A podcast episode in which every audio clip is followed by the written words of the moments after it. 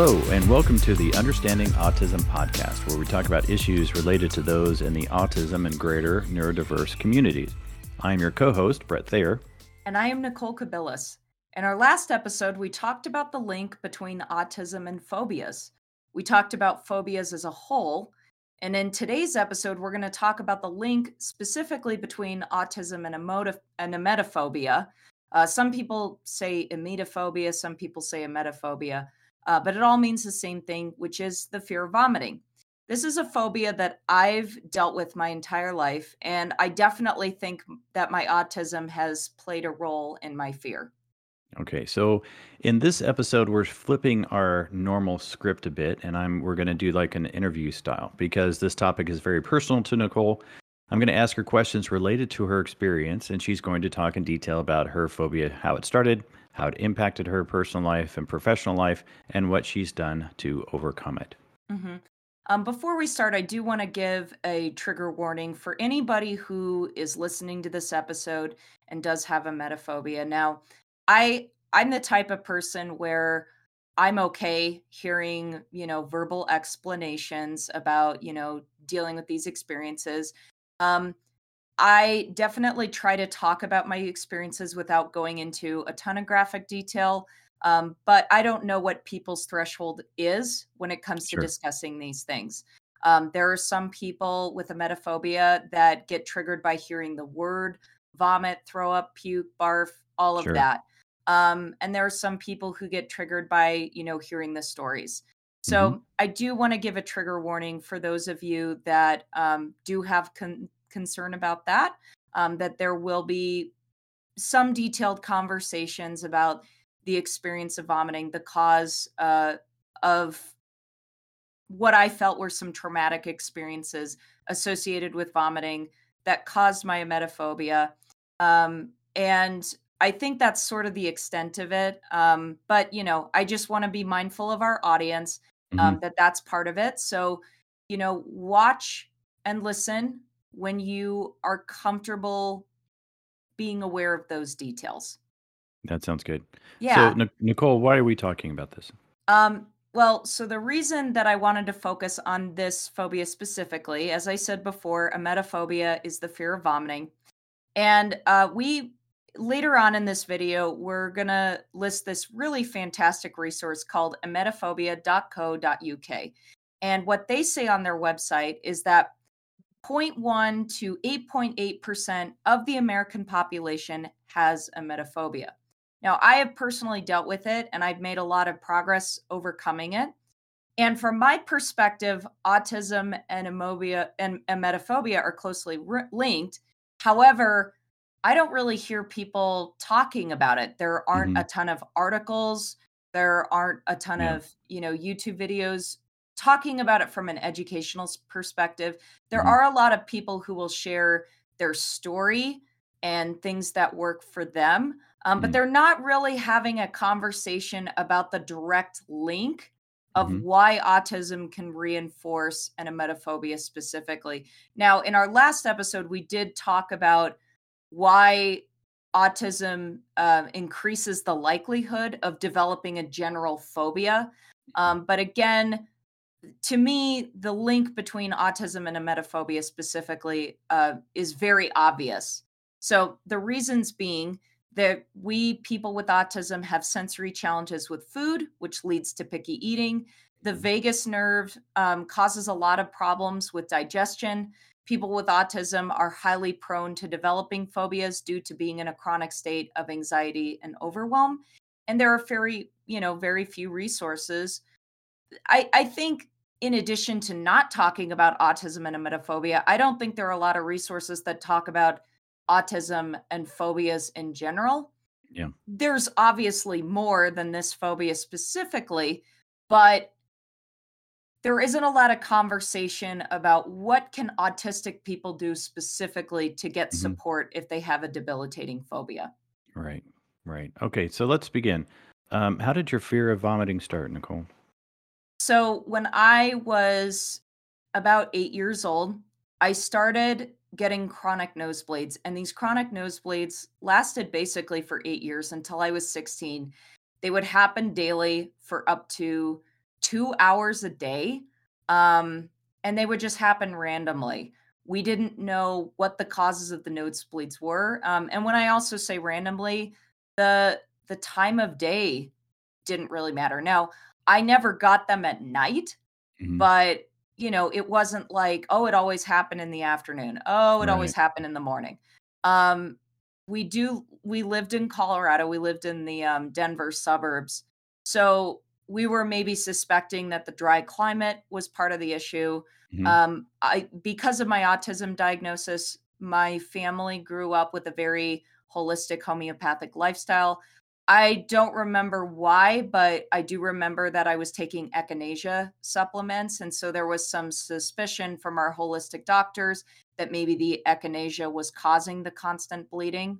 Mhm. Um, now, in addition to not understanding why the nosebleeds were caught, you know, caused, they randomly stopped when I was 16. We don't know why. Mm. Um, and since then, I would have nosebleeds very rarely, and they would last five to 10 minutes. And I still live in Colorado. So Yeah. I don't know why um, Hmm. that that was a thing. Still Now, that still hang on. The the uh yeah, just experiencing that just by itself must have led to some traumatic experiences, right? And some lingering experiences from that that whole um experiences that you've yeah. Um, and I and I do think it was probably at its worst, probably under the age of 11. Um, you know, when I became a teenager, I had better coping tools of how to handle, you know, nosebleeds that lasted a long time. But, you know, I do feel like from age, I don't know, 12 to 16, I would have the frequent nosebleeds, but they certainly didn't last, you know, up to two hours. It would Mhm. maybe be like, you know, 30 Yeah. minutes to an hour.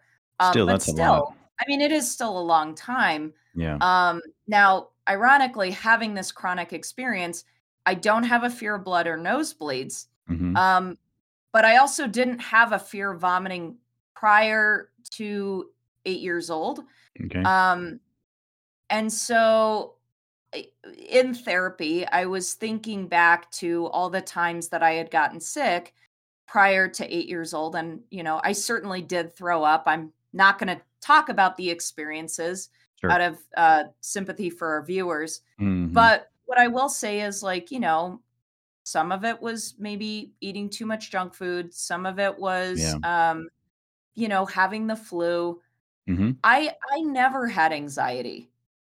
Uh, I remember just feeling, you know, this is a normal process. I'm gonna just go Right. through this. Had no awareness of, you know, what was going on, and I did feel very taken care of when I was sick. So I definitely feel that these nosebleeds were the cause of my phobia. I see. Um, so I started doing somatic therapy, not for my phobia. I mean, yes and no. I mean, I started doing somatic therapy um, primarily due to my issues with sensory overwhelm, but I was like, you know, I also have a fear of vomiting. Let's tackle that too. And so, what I was learning from doing somatic therapy work um, was that there were a lot of sensory experiences that I had during these nosebleeds that were really similar to throwing up Mhm. and then paired with the digestive and sensory struggles that created messages that vomiting was scary so it is Mm. fascinating that you can develop a phobia about something and not have a direct experience with throwing up um and and again like i i have no idea why i i didn't develop a fear of blood now do i have a fear of throwing up blood yeah but i i also think Sure. that's fairly normal Yeah, I don't think think yeah so. Um Yes. anyway so so the things that we pin down from these experiences with the nosebleeds of how they could be related to vomiting um there was just this constantly swallowing blood without control to stop Yep. which created scratchiness in my throat and nausea and i i actually and this is another part of what made this experience so weird i never threw up from consuming too much blood Okay. um, I knew that I would most likely throw up if I did swallow blood. So I don't know if that's where Mm. the anxiety started, but there was no there was no direct experience with throwing up from these these frequent nosebleeds. Mhm. Now, another um, aspect of that issue is, you know, when you have a nosebleed, there's two ways that you can address it. You can either bend forward Right. and you know have have the blood come out of your nose, or you tilt your head back Right. and blood goes down your throat. Well, Right. I hated the constant swallowing Yeah, for um, sure. you know and i actually remember i don't think this was during the period of the continuous nosebleeds but i do remember getting a nosebleed in preschool Mhm. and you know of course i freaked out and i had a teacher that that took me into a, a closet in the classroom i'm sure it was i don't know a para uh, you know it wasn't the main teacher it was some Yeah. assistant and i kept insisting like i want to put my head forward and this Mm. teacher kept shoving my head back Yeah.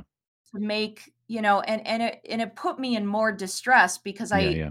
you know i don't think people realize that when you're bleeding and you're laying on your back that's a very vulnerable position for a small child Mhm. um from the child's perspective it makes them feel powerless it makes them Mhm. feel like they don't have autonomy to move whether that Right. be you know a fight or flight response and um you know and if the child feels like there's a certain thing that they need that they know they need to do to address the issue if the adult is physically manhandling the child Mhm. um to get them to do it the right way um that's really traumatizing Right. and I have read a lot of testimonies from people with autism where there's been a lot of physical force being Mm. used against them to do a certain behavior correctly. And that's Right. just not the way to do it.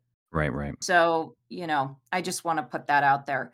Um, so another issue that I had is when you're little and and you can't breathe out of a certain orifice for a long period of time, which in my Mhm. case was up to two hours. Mhm. Um, that's scary. That's It is, yeah. uncomfortable. Um, you know, when you are constantly breathing out of your mouth, and sometimes you're not breathing out of your mouth because you know you're continuously swallowing blood, even if you Right, are right. tilting your head forward. Um, you know, that for that's going to create a lot of anxiety for a small child. But then if you have autism and you have an anxiety disorder, Mhm. that compounds, you know, Yep, they're all all gonna merge together, yeah. Yeah, exactly. Um, and I think that there was discomfort of like pinching my nose and then the blood clots in my nose. And then Sure. there's the, you know, having to exert so much pressure from my hands for two hours just to get it to stop. I mean, that was that was really hard. Now, in addition, this is this is fairly graphic. Um, when you tilt your head forward, um, when you have a nosebleed for a long period of time, blood starts coming out of your eyes Mm. because the the blood in your nose is building up to the Mhm. point where it has to go somewhere. So it either goes down your throat or it comes out of your eyeballs. So Mm. imagine you're autistic, you have an anxiety disorder, Right. you you have uncontrollably bad breathing out uh, bleeding out of your Mm. nose Mhm. and you know and you have this parent that's like you're gonna be fine you're gonna be fine and all of a sudden blood starts coming out of your eyes Yeah. now it wasn't like a lot of blood but you know Right, like right. my eyesight starts to get blurry you look in the mirror there's little little bits of like watered down blood coming out of your eyes well Sure. that's That a recipe for a panic attack that's trauma. Yeah. Oh, absolutely. Um, and then, you know, over time you get these blood clots. Now, when you when you have a nosebleed for as long as I do, now you get multiple blood clots and they're massive. You know, Mhm. if you have a blood clot from a nosebleed that's like 5 to 10 minutes, it's a little guy. But Right. like these blood clots were so big and you could, you know, and I could feel them and so it created Right, like right. this sensory discomfort Mhm. um you know i could touch them and i didn't Yeah. like feeling of touching them i didn't like that Right. it would um block my airway and and Mhm. i would get terrified of like what is going to happen to me when i swallow it Right. um because clearly this, you know, I already know that loose blood, loose liquidy blood, that's certainly not going to be good for my stomach. So what's a clot Sure. going to do? Right. Um, and so then I would constantly blow the blood clot out when it's not ready to come out. So then the bleeding would continue. So that's why Mhm. these nosebleeds would last so long. Yeah, that makes sense. Um, and so then, you know, then I'm in crisis because you, you know, here I am thinking if I blow it out, it'll be over. But then Mhm. it, and then the cycle starts all over again. So then I'm panicking and crying, and then I'm frustrated. My mom's frustrated because she's like, you can't blow the nose, the blood clot out. As So it's trying to heal, yeah. yeah, exactly. So it, it just became this like awful endless cycle.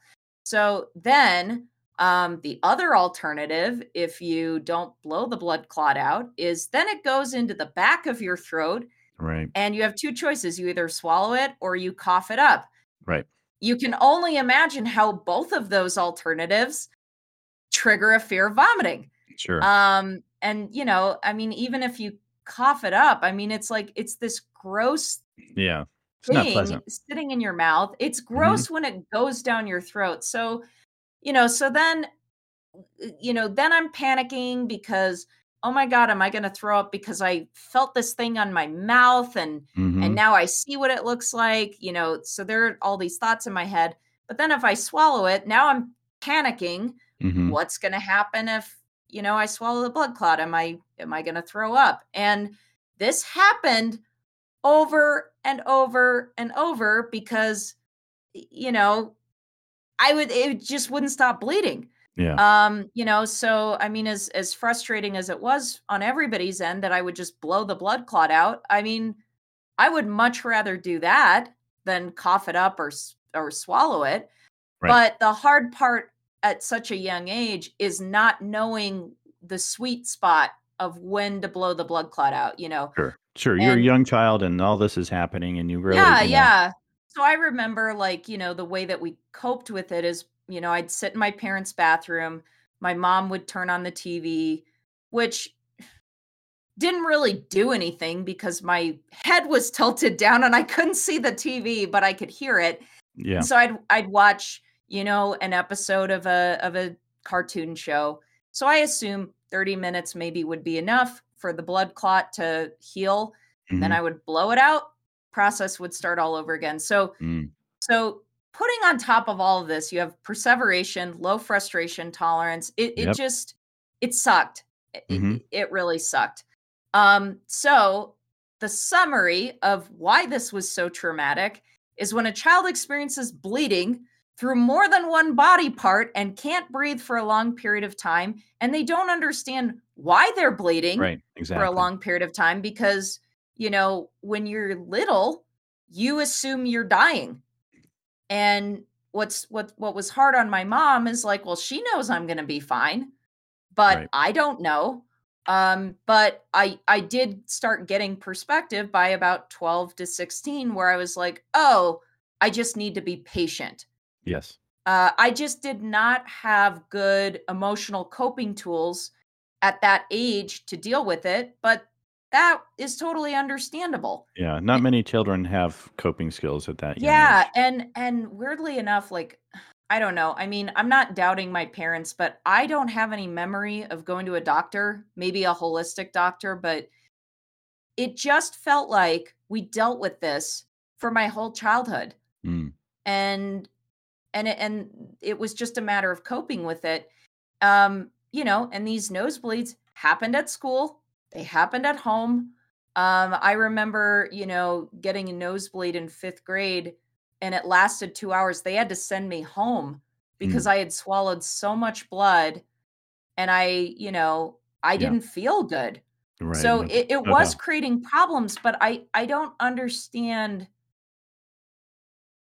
why there wasn't medical intervention um and i don't know maybe they were just like oh it's colorado it's dry we you just cope with it so Sure. you know i'm not bringing that up to to rag on my parents um i just find that an odd curiosity i don't know Hmm. anyway um you know Okay. and as i've said earlier You they're highly sensitive i mean Yeah. it, it just all compounds Um, and and so I think that the issues of autism just escalate Right. that the Right. the suffering that you go through when you have chronic nosebleeds.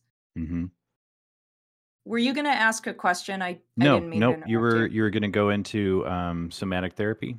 Yeah. So so my somatic therapist as I, you know, talked this through with her and then we did body work so I was kind of, you know, reliving some physiological memories of tho- that time. She did feel like I got complex PTSD. From having 8 years of Right. these long chronic nosebleeds. So so she was like, yeah, totally makes sense that you developed a phobia from this. hmm Um, separate of the nosebleeds, I do remember that I had a really big problem with public bathrooms. Okay. Um, to the point which I, I'm sure every parent of a young child with autism can relate to. I mean, I would, I guess sometimes I would choose to pee myself publicly because Mm. not that it was a choice. Some right. it was never a choice, but like, you know, I'm seven years old sure. in an elementary school peeing my pants because I don't want to use the public bathrooms, but Mm. I don't have a concept at, at that age that like I can't make it the entire day without Right. going to the bathroom. yeah. Um, and so, you know, it- it- there are just so many issues with it. There's sights and smells. I remember I was terrified of automatic flushing toilets. Mm. Um, you know, for those of you that that don't have sensory struggles, automatic flushing toilets are a very aggressive sounding thing and it, it's And very yeah. sca- yeah it's very And scary to somebody They can be they're loud. they're loud the water surges in aggressively you're Mm. doing your business and all of a sudden the toilet gets activated and you Mhm. feel it all underneath you as you're sitting on the toilet so Right. um yeah i mean like i i don't know if there's a direct correlation of that you know causing my fear of vomiting but i think that they're connected Okay. you know Yeah. um and and i will also add this too um when i was 11 so we had a uh, a camping trip. Um you know the school planned like a a fifth grade camping trip. I didn't go to the bathroom for three days because i refused to Wow. you know do my business in nature. And it was miserable I um can I can understand that. and it was yeah. four days and by day three i was like i can't take it anymore Yeah. and and i don't know if part of the issue was i didn't know how to use the bathroom in nature like you Mm, dig a mhm. hole and all that kind sure. of stuff um and you know like i don't want people to see me i don't want to be cold um Mhm.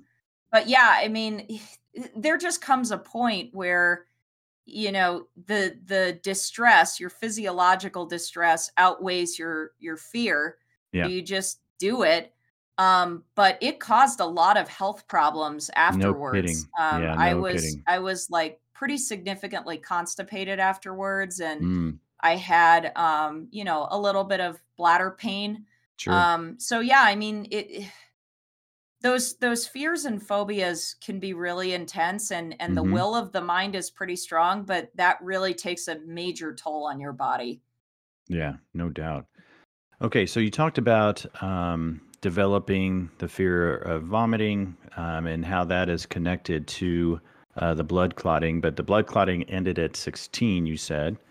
Um, and then the the fear of vomiting started after that, or was there some overlap time?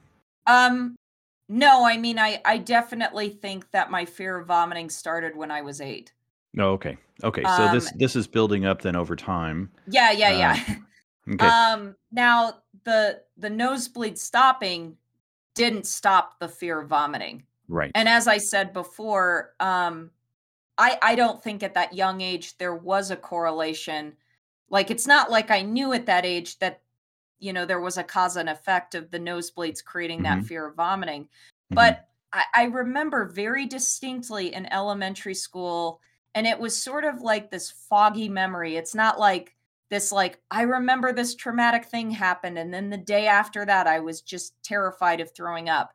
But I remember the later years of elementary school was sort of the beginning of just having a very intense fear of myself throwing up, mm. of my peers throwing up mm-hmm. around me, um, of, you know, getting an illness that would be related to that. Um, yeah, so I, I think it wasn't until I was older that I was able to create that relationship. But yeah, mm. I would say, um, you know, spoiler alert, I am better, but I'm not completely like overcome of emetophobia. So yeah, I'm I'm 32, and uh, you know, it started when I was eight. So you know, it's yeah. it's been a lifelong fear of mine. So yeah, the nosebleeds, the nosebleeds caused it, but the nosebleeds didn't alleviate the fear. Right. Once they were gone. Once they were gone, yeah. Okay. So what was your motivation to overcome it? Um, so I would say probably by freshman year of college was when I actively started doing work to overcome emetophobia. Mm-hmm. And, you know, prior to that, I would have severe anxiety about food poisoning, food with gross textures, getting yeah. sick, being around people that were sick. Now, I do want to clarify that people with autism struggle with gross textures and, and certain certain tactile uh, mm-hmm. uh, smell, taste with food, sure. I don't think every person with autism uh, reacts that way and immediately is like, "Oh, this thing's going to make me sick."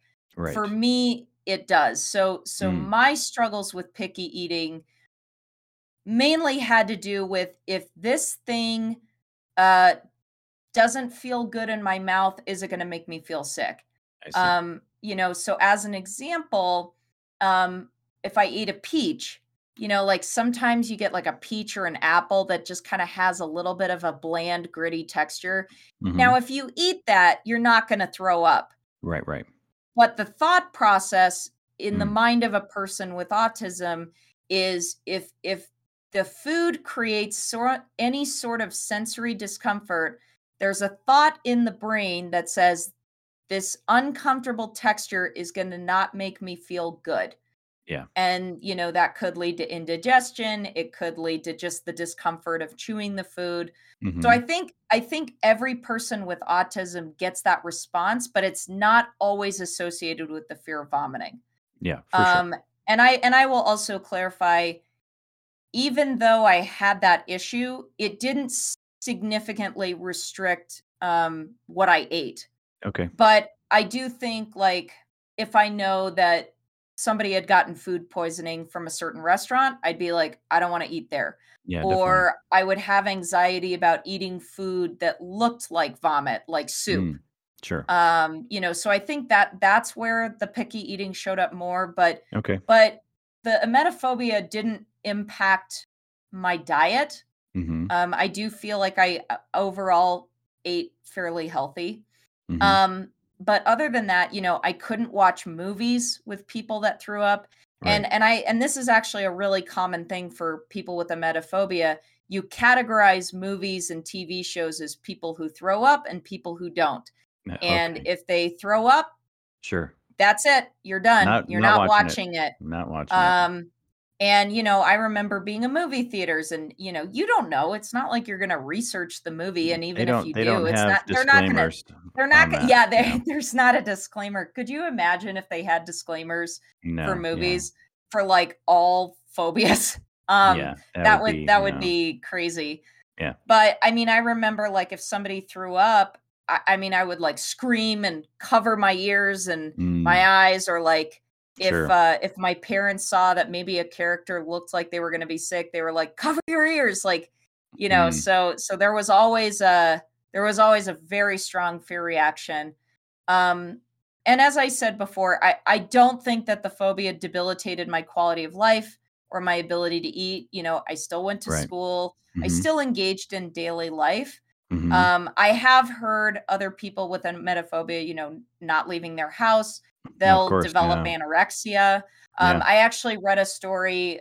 I don't know how this works, but there was a girl who had emetophobia who like forced herself to throw up as a way to face the fear and then developed bulimia. Yeah, that's not. I don't yeah. know how that works, but like, I, I don't know. I, like, Mhm. a person with emetophobia in general, like, bulimia is never going to cross their mind Yeah. unless they're like facing their fear. Right. Um, but yeah, I mean, like, you know, I would engage in the real world, but I would definitely have severe panic attacks about, Mhm. you know, anything related to vomiting. Yeah. Um, I I definitely had perspective of how the phobia was going to negatively impact my life as an adult Mhm. and that was a, a primary motivator for overcoming the fear now generally speaking it really sucks to constantly be in a panic attack you know you just want to not be afraid of a flu going around you know your college but you Right. just are it, it creates i mean if you think about uh, how afraid people were when covid happened Yes. and you know and and covid was a very serious thing people died from Sure. and there was just this mass panic and i remember you know being afraid of what's going to happen when i when i leave Mhm. um you know before i was vaccinated um there were just uh, constant fears you know you you live your life walking on tiptoes you know right. you're afraid of how much food's going to be left over you're afraid what if that food goes bad and there's no food left the toilet paper thing oh uh, yeah, the do the run on the the for toilet paper that was I thought that was interesting. Yeah. Now, again, I, I do want to say those were legitimate fears. Those are not um, overreactions. The Mhm. only reason I bring it up is because when you have a fear, a phobia related Mhm. to germs, related to vomiting, that's what it feels like.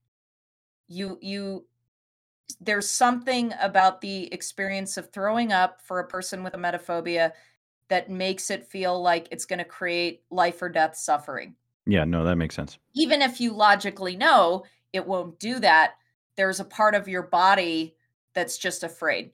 Right. So anyway, So I, I hated living in that that state. Mhm. Um, so one of the things that that really motivated me to overcome the phobia was that I knew I wanted to be a parent. right. If I wanted to be a parent, I was most likely going to experience motion uh motion sick, morning sickness. hmm Um I didn't want to, my child to develop a fear of vomiting because of me. Right. Uh, we talked about in our previous episode that sometimes kids develop phobias because the parent has a phobia and they're modeling it for the kid. right. Um, you know, I, I remember I never dropped a, a kid because of the fear that they would throw up on me, but there were a few close calls, and uh, that really stuck with me. Mm. Um, I I became afraid of holding babies because I didn't trust myself Right. to uh, react in a good way if a baby Sure. threw up on me. or and spit up or whatever. Yeah. Well, exactly. So, like, I, I didn't want to, uh, I was afraid that if I dropped a kid and then that would cause like long term brain damage, Oh, total definitely. fear of mine. I didn't, you know, you have to face, you're going to get thrown up on if you have a child. So, that's something that you have to face. Yeah. Um, and then the last thing was like, you know, I've heard testimony of like some parents who have a emetophobia, they're just like, they're not going to deal with it Mm. or they get terrified of dealing with it. And so th- that puts a lot of weight on the other parent, if there is another parent in the picture, to deal with it. Yeah. And I just sort of got the feeling that I didn't want my child to feel abandoned or Mhm. ashamed of being sick Right. because every time they needed nurturing um, or care, I I ran away from them. Mm. So, So how about um, as you became a teacher? What was that experience like? So I talked about this in our last episode. Um, being a teacher, I realized that I had to overcome my fear because it was affecting my classroom management. Now, I thought that if I could teach high school, I would never have to deal with anybody throwing up in my classroom, which that was Sure. not the case. Nope. Um, and so, yeah, teenagers get nauseous and sometimes throw up in your classroom. That never Yes. happened in my classroom, but I had students tell me fairly graphic stories of them Oh, yeah. throwing up in other people's classrooms. So I was Yep. like, great, like I'm never going to run away from it.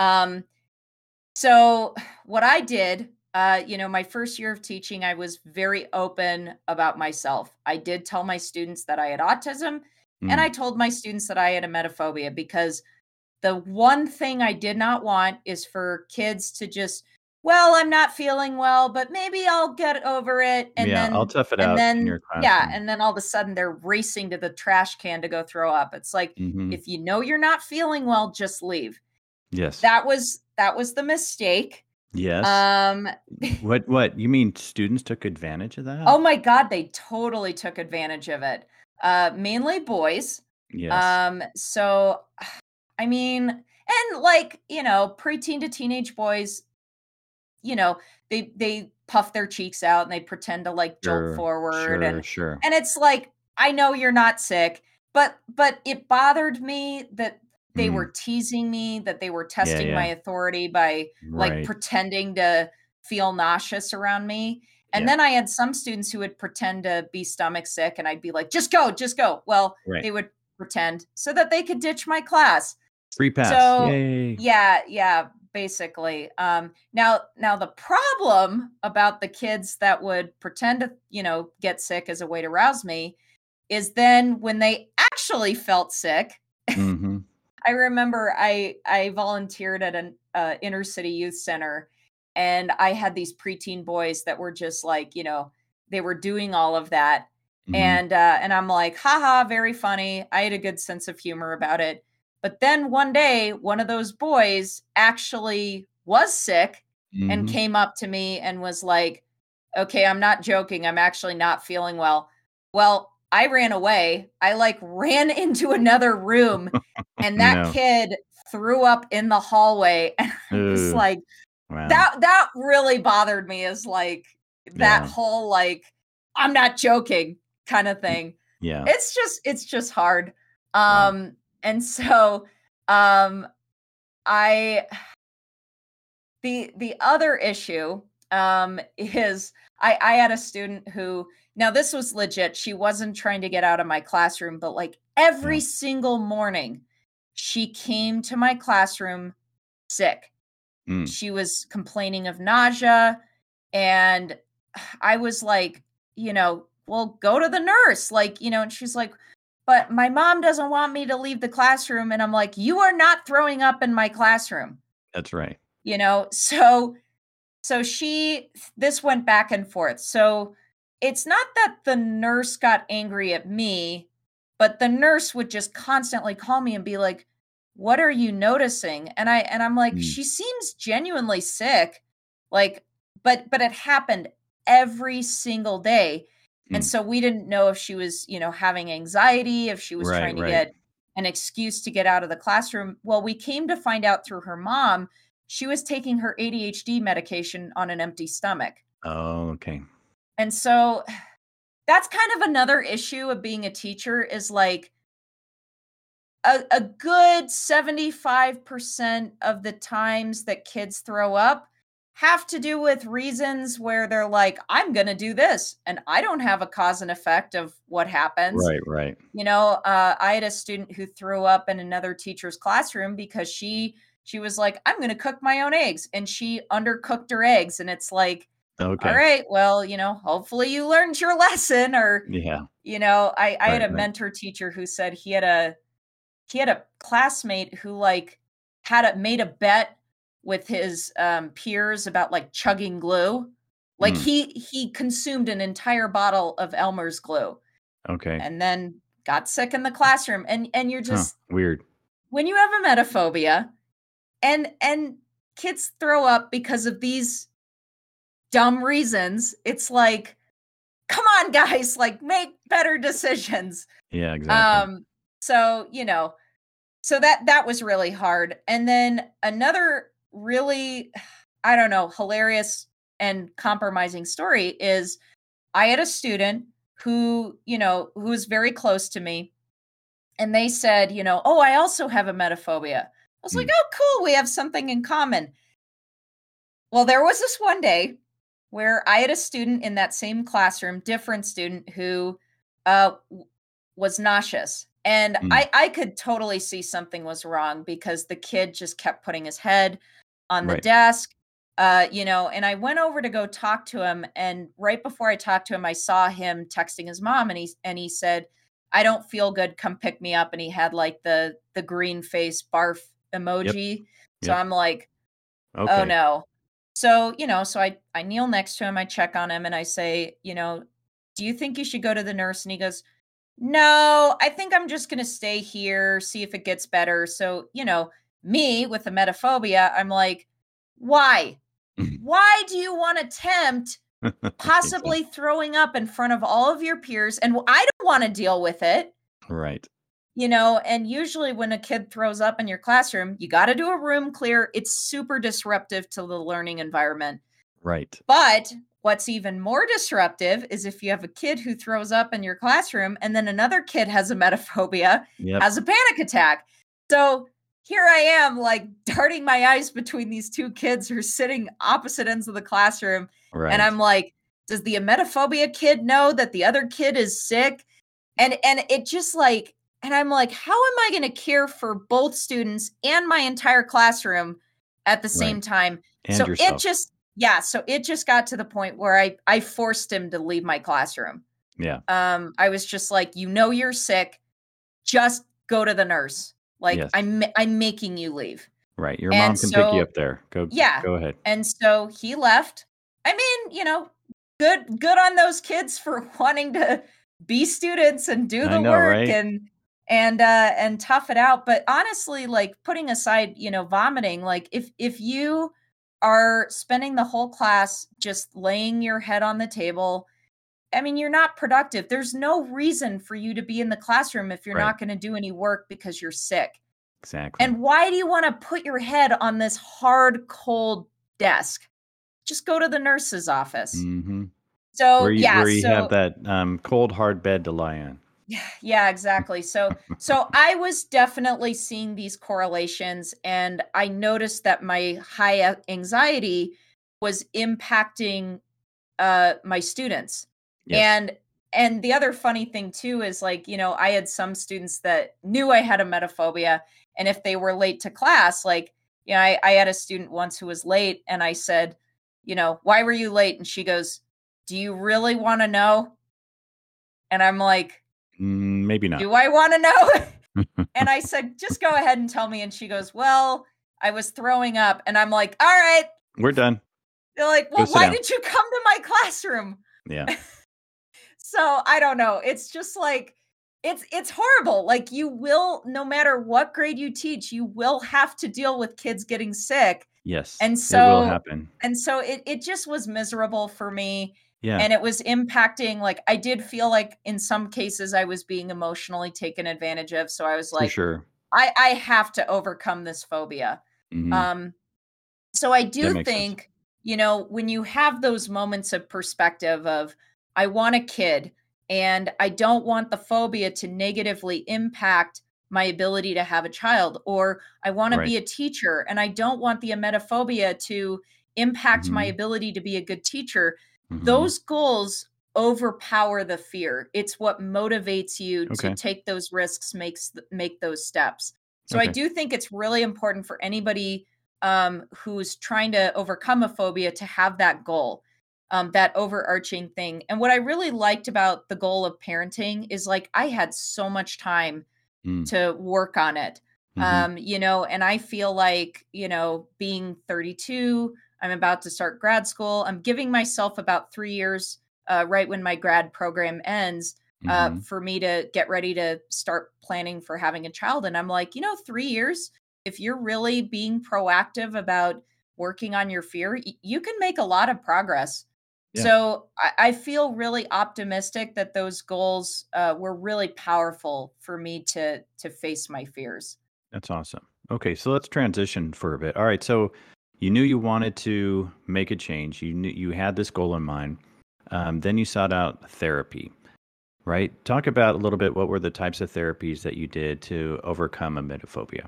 hmm I talked about this in our last episode. I personally don't believe that there is a magical singular therapy that will work for overcoming emetophobia. um, or any type of phobia. And nor will that certain type of therapy universally work for everybody. A lot of people think that exposure therapy alone will do the trick. I don't Mm. personally think that's the case. The metaphor that I use to talk about overcoming a phobia, it's it's really about chipping away at it.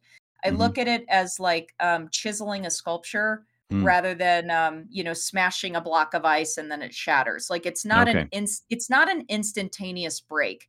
Mhm. Uh, it's not an instantaneous epiphany.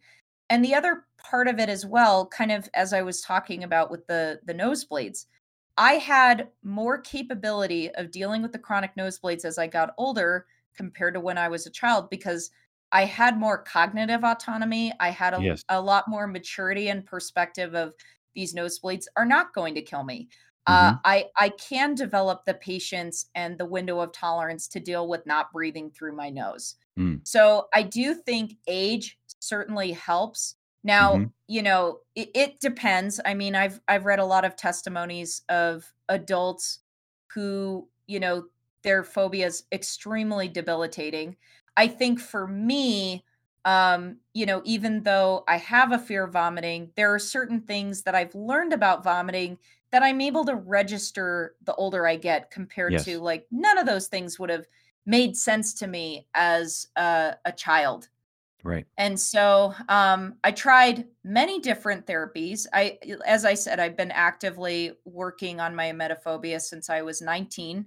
Mm. So it's been about 13 years Yeah. of of really trying to tackle my phobia.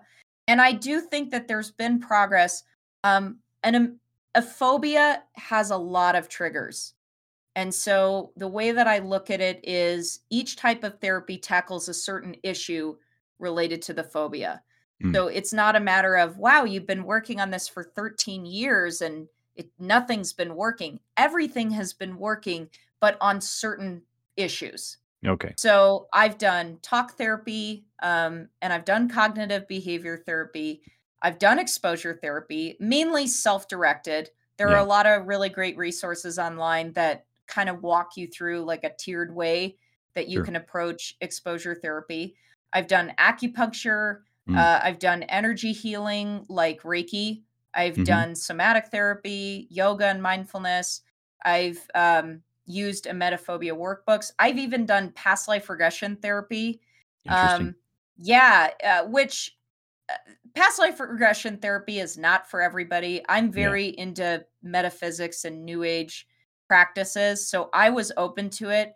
I learned a lot about uh, myself and the experience of vomiting through that. So I, Mm. I personally felt it was helpful, Okay. but it's not something that I would universally recommend because not Yes. everybody ascribes to that. Right. Um, anyway, so I think all of the therapies work to some extent, as I said, to chip things away. Um, and they all helped for different reasons. Now, one thing that I want to clarify is in that time of having the phobia, did I ever throw up? Yeah, I did. Did vomiting help me overcome the phobia? No. One perplexing thing that I noticed is if I was really badly nauseous, I wasn't afraid of vomiting. Um, I just sort of surrendered to feeling sick Yeah. and I, I went through the process and, you know, throwing up did Some- feel good. Sometimes you um, just can't help it, right? Your body Yeah, is yeah. saying this needs to come out for sure. Yeah, well, and there are some people where they will get sick that way and they will have panic attacks. I think for me in those beginning stages, like I'm just like, I know what's going to happen. I surrender to the process. Uh, I handle it, and then I'm like, wow, you you did a really good job. Yeah. And then an hour goes by. I'm not even overthinking things. I'm not catastrophizing. There is no deliberate thought Mm. in my mind other than wow good job you faced your fear and then all of Mhm. a sudden i'm in a panic attack Oh, okay. Interesting. and i and i'm sitting there in my panic attack and i'm like why are you having a panic attack you weren't even afraid going Mm. through that whole experience so it really clicked for me in that moment that the actual experience of throwing up was not going to help me overcome my fear Okay. Um, and and I think that that's the misconception of phobias. Um, going through that experience of interacting with the thing that you're afraid of, people assume just do it, you'll be fine. Yeah. There's just something going on in your brain mm-hmm. uh, that recognizes that there's a danger. Um, and so that's why phobias are so complicated to heal. Mm. And that's why, in my opinion, it, it takes a lot of different perspectives and approaches to yeah. address it. And so I do feel like as I've gotten older, um, vomiting starts to scare me less and less mm-hmm. because I'm working on a lot of uh, physiological healing, a lot of emotional, uh, cognitive healing, uh, so that if I do throw up, I'm not going to have a panic attack um, right. because I'm healing those receptors in my nervous system that are firing off because it knows that, you know, there's a fight or flight trigger. Okay. All right. So you went through all these different therapies. Um, what were your some of your biggest takeaways from the therapies, and which ones do you feel were most effective? Yeah. Um, you know, it's hard to say what I feel is most effective because everybody's different. Mm-hmm. Um, and again, I, I feel like different types of therapies played an important role in different stages of my life. Um, for me, healing my emetophobia involved uh, mental healing, mm. spiritual healing, and physical healing. Mm. And each type of healing triggers a different type of therapeutic intervention. Okay. Um, so when I talk about the biggest takeaways, I'm not really talking about like, oh, I I got an epiphany from this therapy and other people should do it. Right. I think that the takeaways that I want to talk about are things that I want other people with emetophobia to know so that they get perspective of the validity of why it's scary and mm-hmm. also, you know, these are the the mindsets that you can have going into therapy that can help you heal your mm. phobia.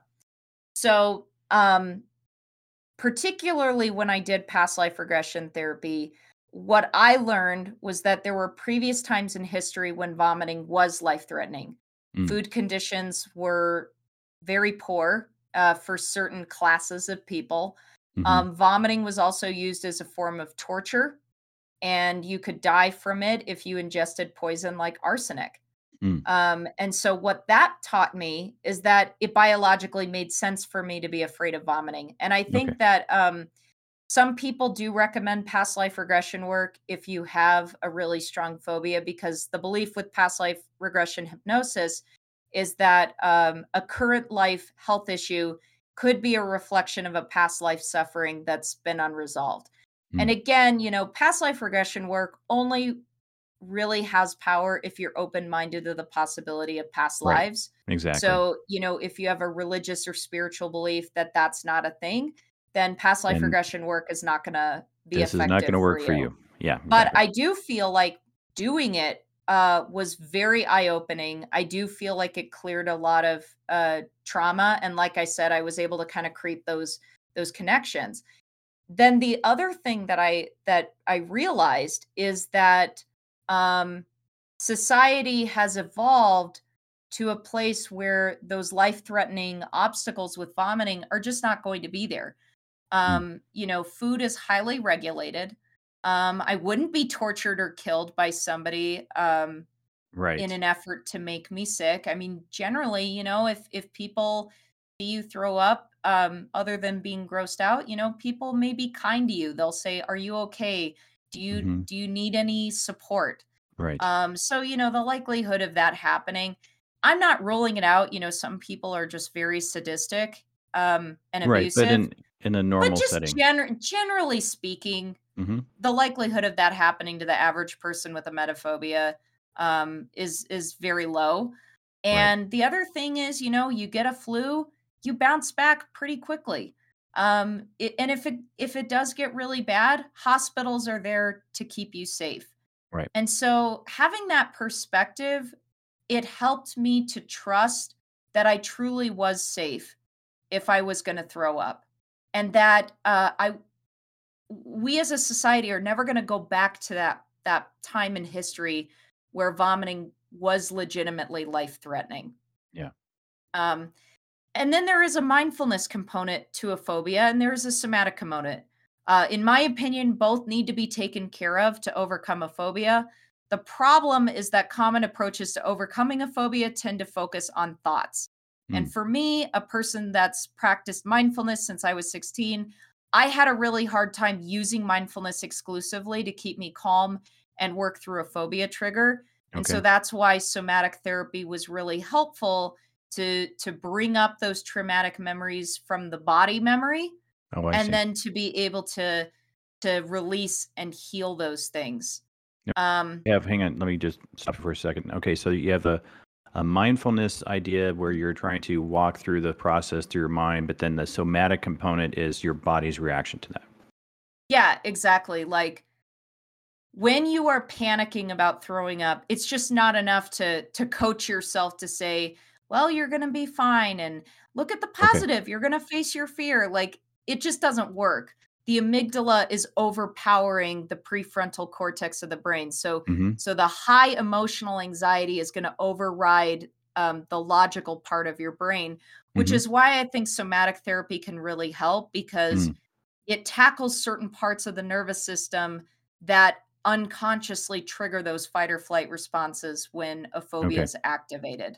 Mm-hmm. Um, the the other issue with talk therapy, which I, I don't want to say it hasn't helped at all, but I would say when it comes to my healing journey, I don't think talk therapy alone had the most effective uh, healing benefits. Mm. And another reason for that is because people with autism don't always respond well to cognitive behavior therapy. Some mm. do, some don't. Right. Uh, some right. people really like the structure of observing their thoughts, and others uh, just feel like the concept of thoughts impacting behavior are, is just too abstract for them.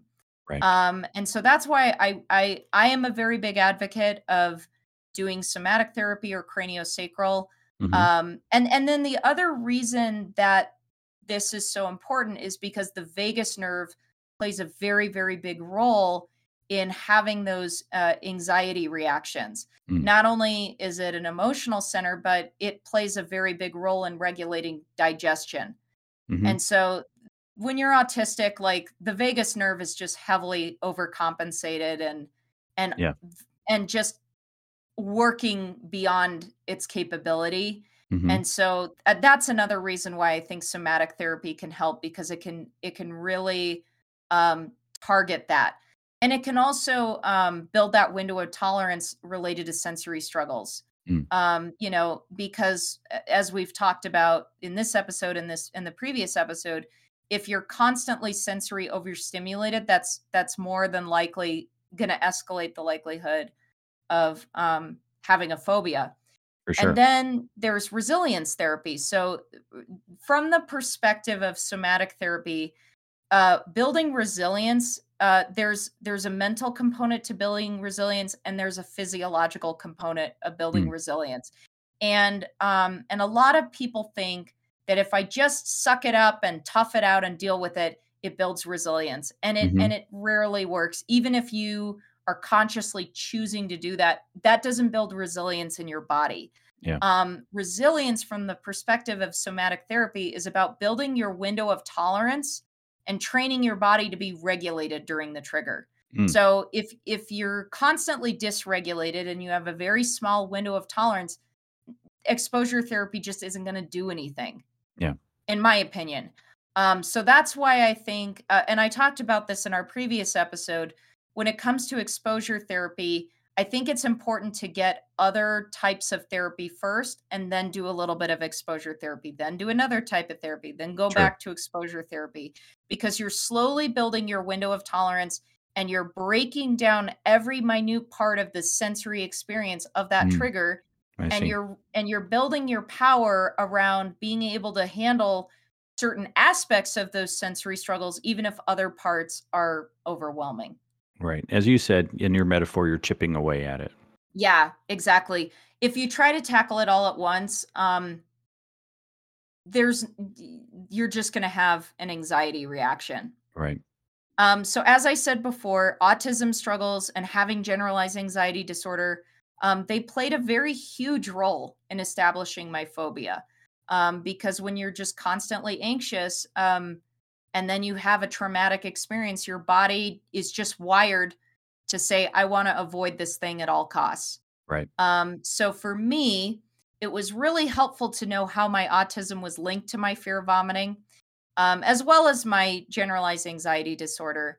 So um, I think what can be really helpful is doing a sensory assessment of your sensory aversions and your Mm. sensory soothers. Remove the sensory aversions associated with vomiting, or create a sensory diet that builds tolerance around your vomiting. And Mhm. also use your sensory soothers as a way to keep you calm during exposure therapy or when you are sick. So Mhm. I've done that. I'm a very um, tactile. Uh, I I respond very well to tactile soothers. Mm. So having a fidget toy, having a weighted blanket that's really soft, um, I, I respond well to things that vibrate in my hand. And Mm. having those soothers distracts your body from the panic Right. and the physical pain of of whatever you're going through. Mhm. And the other thing that's also like helped me build a window of tolerance with um, overcoming my phobia is having an understanding of like if I do throw up, where do I feel most comfortable doing so? Uh, I don't want to put my head inside a toilet, frankly, um, because because I have issues with the smells and Sure. you know it's like why would you put your face in the area where Yeah, yeah. you know your feces and your urine are um Mhm. so i've always felt more comfortable like throwing up in a trash can sitting in my bed uh, i feel more brave overcoming my phobia if i'm at home and Mm. so um you know my somatic therapist and i have talked about like if you are going to face your fear what kind of choice and autonomy do you have um, to be brave um, and there are just certain circumstances where you know you don't have control and you have to face it Yeah. Yeah, but if you sure. are going to, if you're gonna take risks, like for me, I'm very anal about expired food.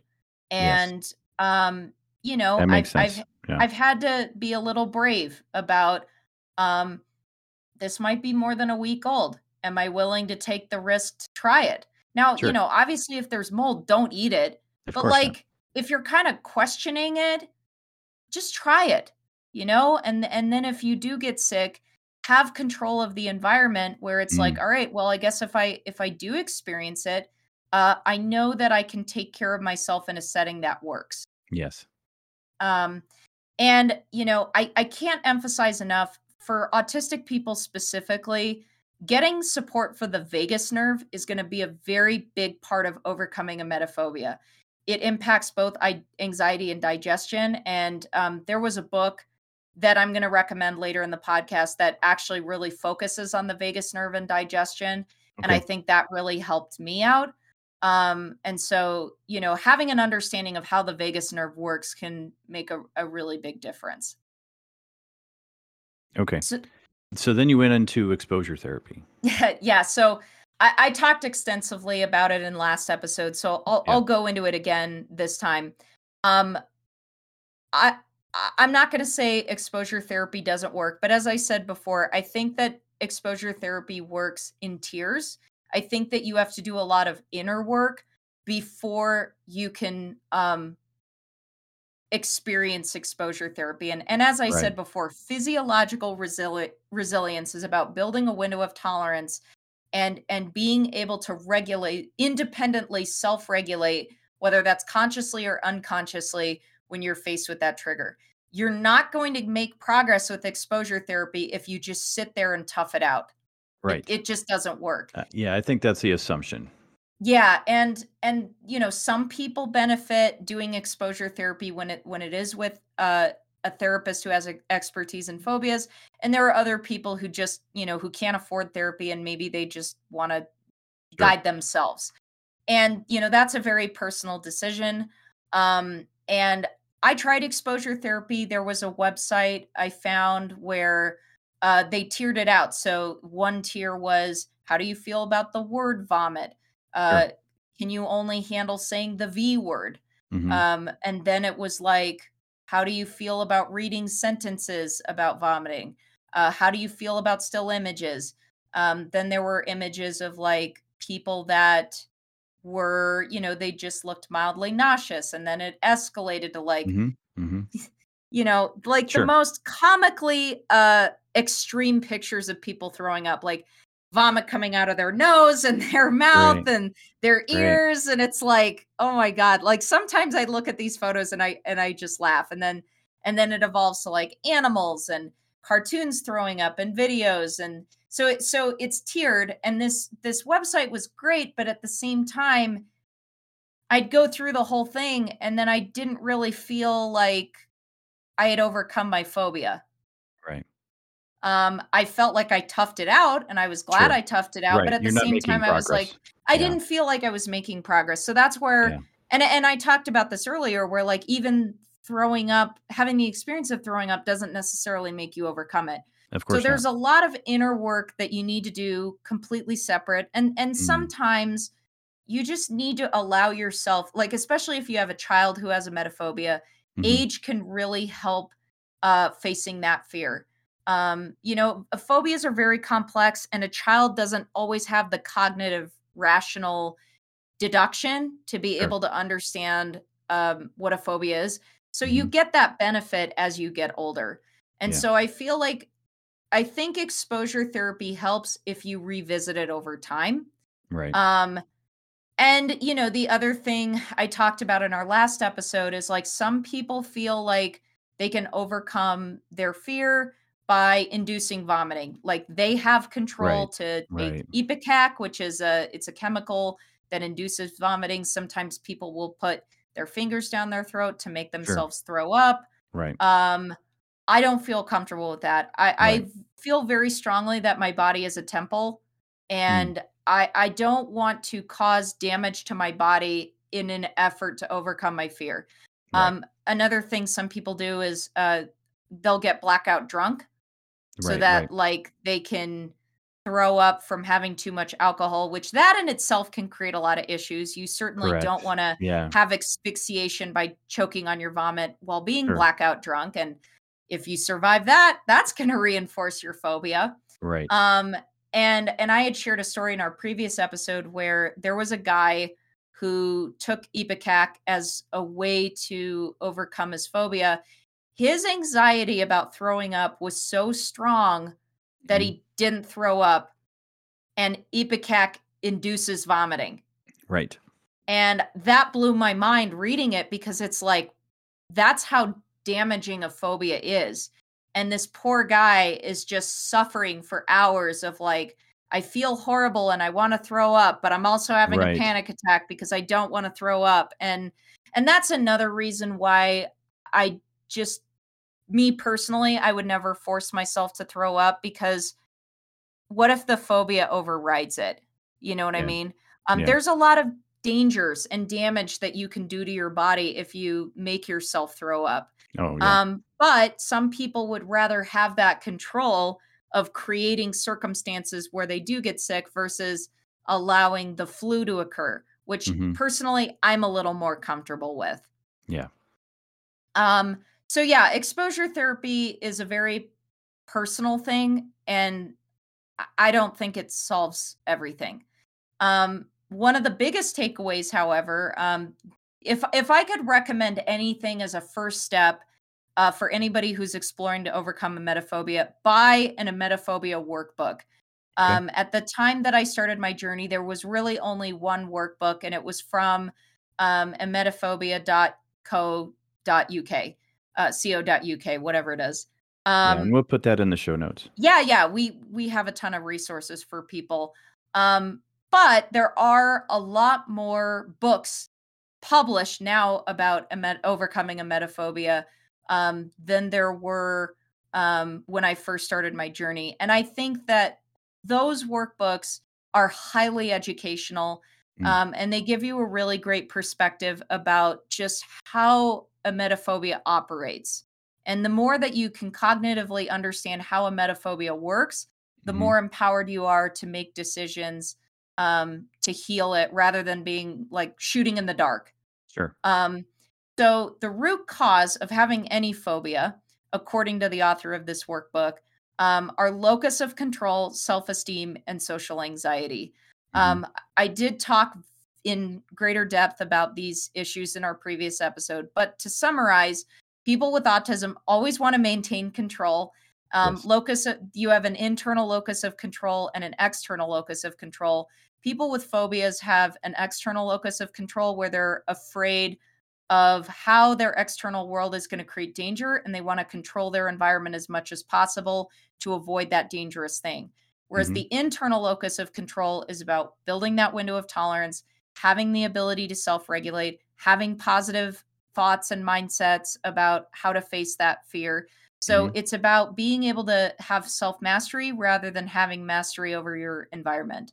Okay. Um, self esteem is about having the confidence within yourself that you have the window of tolerance to overcome this. And and that's why it's really important when you're facing a phobia to chunk out every little part of an experience. So with the emetophobia as an example, there's the food you eat, the nausea, the external environments that you're in when you feel sick, uh, what vehicle that you use to throw up into, the sen- the variety of sensory experiences of throwing up.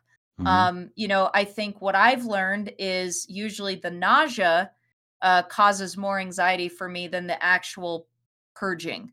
Mm. Um, and so being able to break those things down and, and being able to figure out with any type of therapist what can I handle and what can I not handle. Yeah. Um, and and you build that that confidence and that motivation of where you're already starting with strengths and then building upon those strengths and ultimately being able to face your fears in a way that's neurodiverse friendly. Yeah. Um, and then the last component is social anxiety, which is the fear of doing something highly embarrassing in front of other people and, you know, makes being teased, being dis, you know, people having a judgmental, disgusted reaction at you. Um, Mhm. and that's very traumatizing for people with autism. Um, yeah, that makes sense. you know, we're always afraid of how people view us. And then doing something like peeing our pants, uh, pooping ourselves, Sure. vomiting in public. Um, that feel that triggers a, a very high level of shame for us when we're already dealing with the shame of you know stimming in public having Mhm. meltdowns you know a, a very big part of having autism is dealing with a lot of uh, physiological experiences that we don't always have control over and people don't respond favorably to Yeah. so that that is a very big core root um and so you know people with autism have chronic sensory overwhelm we have low frustration tolerance we have social anxiety. Um i mean all of these reasons completely reinforce why somebody would have a phobia. So the emetophobia workbook uh, at least for me uh, helped me to reflect on those three factors how they were linked uh, between my autism and, and my emetophobia and that gave me a lot of power to go to a therapist and say all right today we're going to tackle the social anxiety component of my phobia today we're going to tackle the locus of control and then another day we're going to tackle self-esteem um, and and again those things take a lot of time to heal but Yeah. at least you have a structure of Mhm. how to face those things in a way that doesn't involve making yourself throw up or being around people that throw up Yeah. so Brett, based on everything that I've shared about this topic, what are your takeaways as it relates to your family or helping other people with autism? Well, I think, you know, finding a therapy that works for you. Uh, one of the big takeaways, I think, for this, um, and it's just not for this particular issue, but I love the idea of doing a sensory assessment uh, for your child when they're younger, because then what that's doing is it's teaching your child, you know, what are the things that you want to avoid, and then what are the what are the things that soothe you, right? And so having that knowledge is something that you can take with you as an adult Yeah. right? So that's that's one thing. Um, the other th- takeaway for me is the idea of journaling. I think that's super important for you to um, understand what the phobia is and the root causes. And then the last thing is um, your statement that there is no one magic therapy, and then there's no there's no set timeline that um, this is going to be solved Yeah. right? Understand it's it's going to take time. You're going to be chipping away at it, um, but you know, be patient in the process. Yeah, and and I'll add some things we also talked about in our previous episode. Um, I like being able to document um, all of the steps I've taken Mhm. to overcome my phobia, Mhm. and I'll talk about like you know, here's what went well, here's what I struggled with. Or if there was an incident that involved vomiting, I would kind of just briefly summarize here's how I felt, here's what happened, uh, here's what I could have done differently. Um, or, you know, what Yeah, went sure. well. Um, and I think that one of the things that really helped me to overcome it, um, you know, among many other things, is like when I think about as an adult, if I have adults around me that get sick, like anybody, or even like up to the age of like, I don't know, 15, Mhm. um, it's not your responsibility to care for that person. You don't have to be around them. Yeah. Um, you know, if my husband and you know, my husband's th- thrown up uh in our marriage around me, not, You're on your you own, know, dude. well, but you know, but part of the uh the way that I cope with it is like I don't have to play a role in in caring for him. He can care Right. for himself. Right. Um or like if I'm at a party, uh not that this has directly happened to me, but you know, I've had friends where they're at a party and then somebody throws up because they had too much to drink. Sure. You know, if there are multiple people at a party, you don't have to handle that. yeah, Yeah. exactly. Like you don't have to be the one to care for them. Um, you know, you make you can make empowered decisions and and they don't have to be like I'm terrified and I'm running away decisions. It's just having the understanding of like, oh, I have sensory struggles Mhm. or you know, maybe I'm not the best fit to care for this person because I I have many struggles associated with this trigger. So I can opt out and I can have the confidence rather than the fear to Mhm. opt out. Right. Um, and I think about it with teaching too. We were talking in our previous episode about it's not a teacher's responsibility um, to care for a child who has a phobia. Right. Um, and Not so, when we have 30 kids in our classroom well, plus. eh, well, exactly. Um, and I and I'll say this too. I think oftentimes when kids have phobias, they'll feel abandoned. I remember when I was little, my brother has type 1 diabetes, and part Mm. of having diabetes is you can get ketones. Mm. And ketones um, basically cause your, I, think it's your blood sugar to spike. Um, Mm. But the, the long and short of it is the change in your blood sugar causes you to get sick. And I remember that um, my brother had ketones. We were we were going to the airport. We had to. So basically, like we weren't going to miss our flight because my brother was sick. So um, he's in the front seat throwing up into a bucket. He's having panic because Yeah. he's not feeling well and Right. and he, you know, I remember him screaming like, "I need a bucket! I need a bucket!" Yeah. Meanwhile, I'm in the back seat screaming and go. crying because I'm panicking.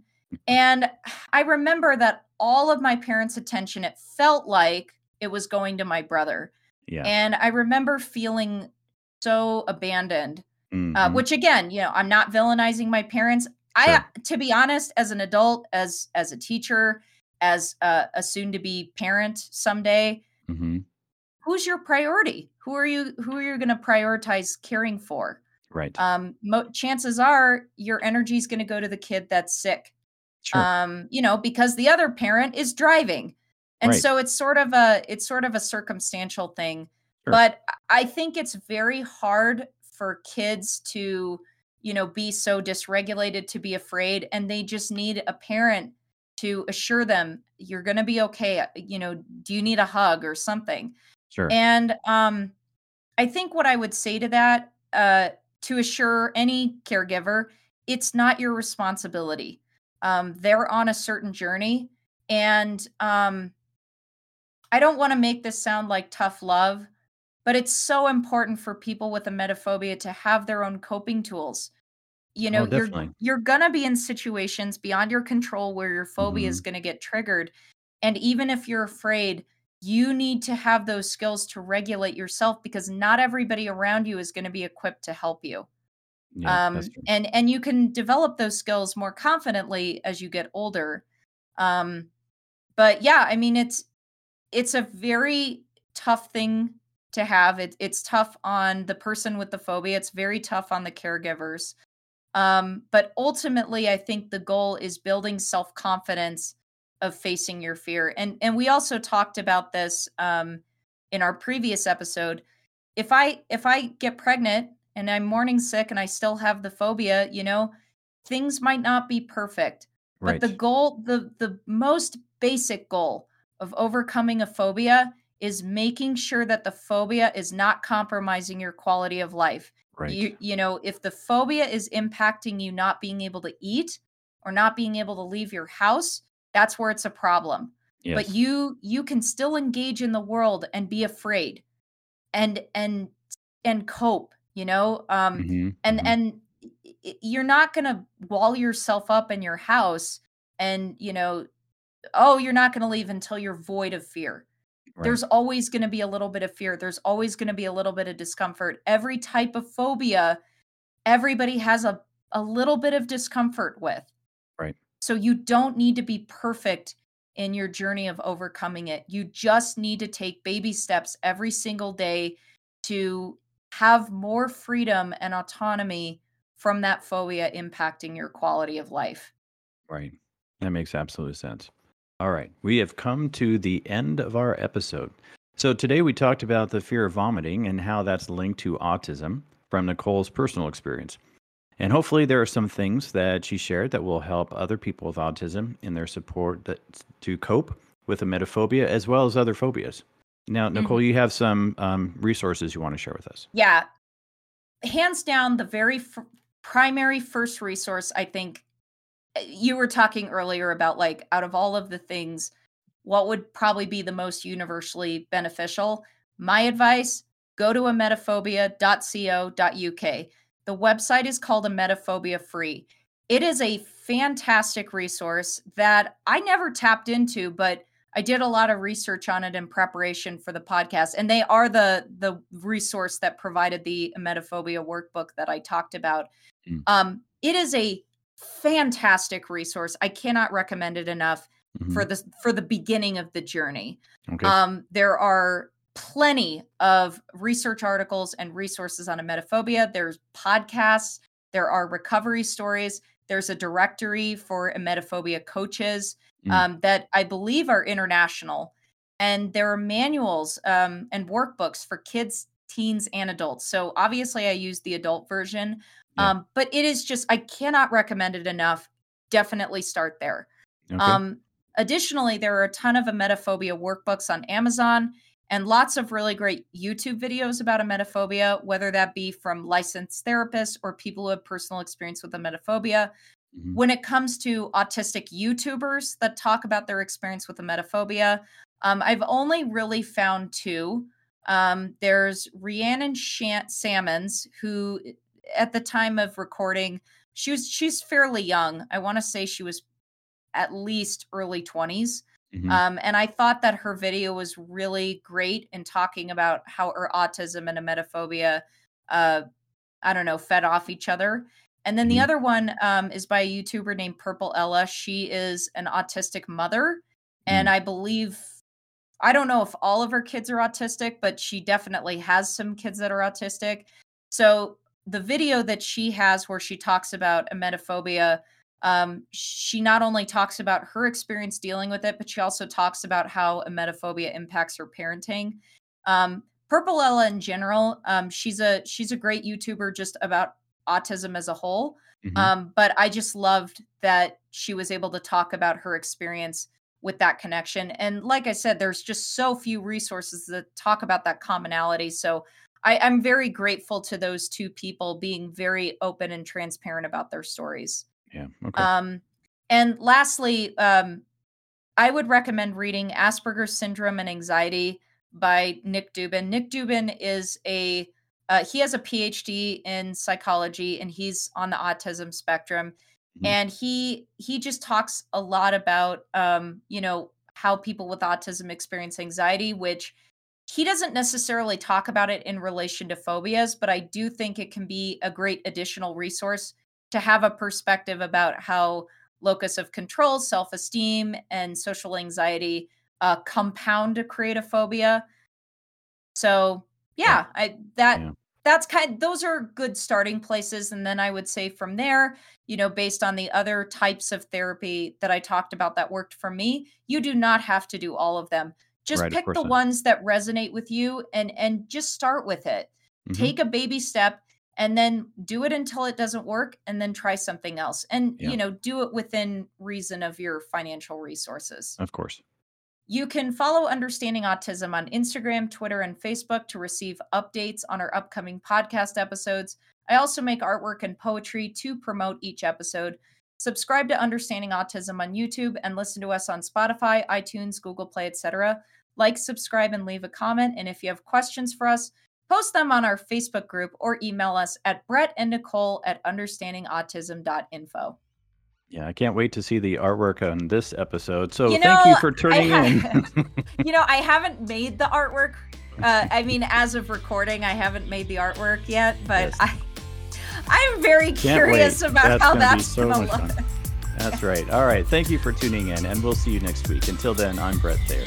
And I'm Nicole Cavellas.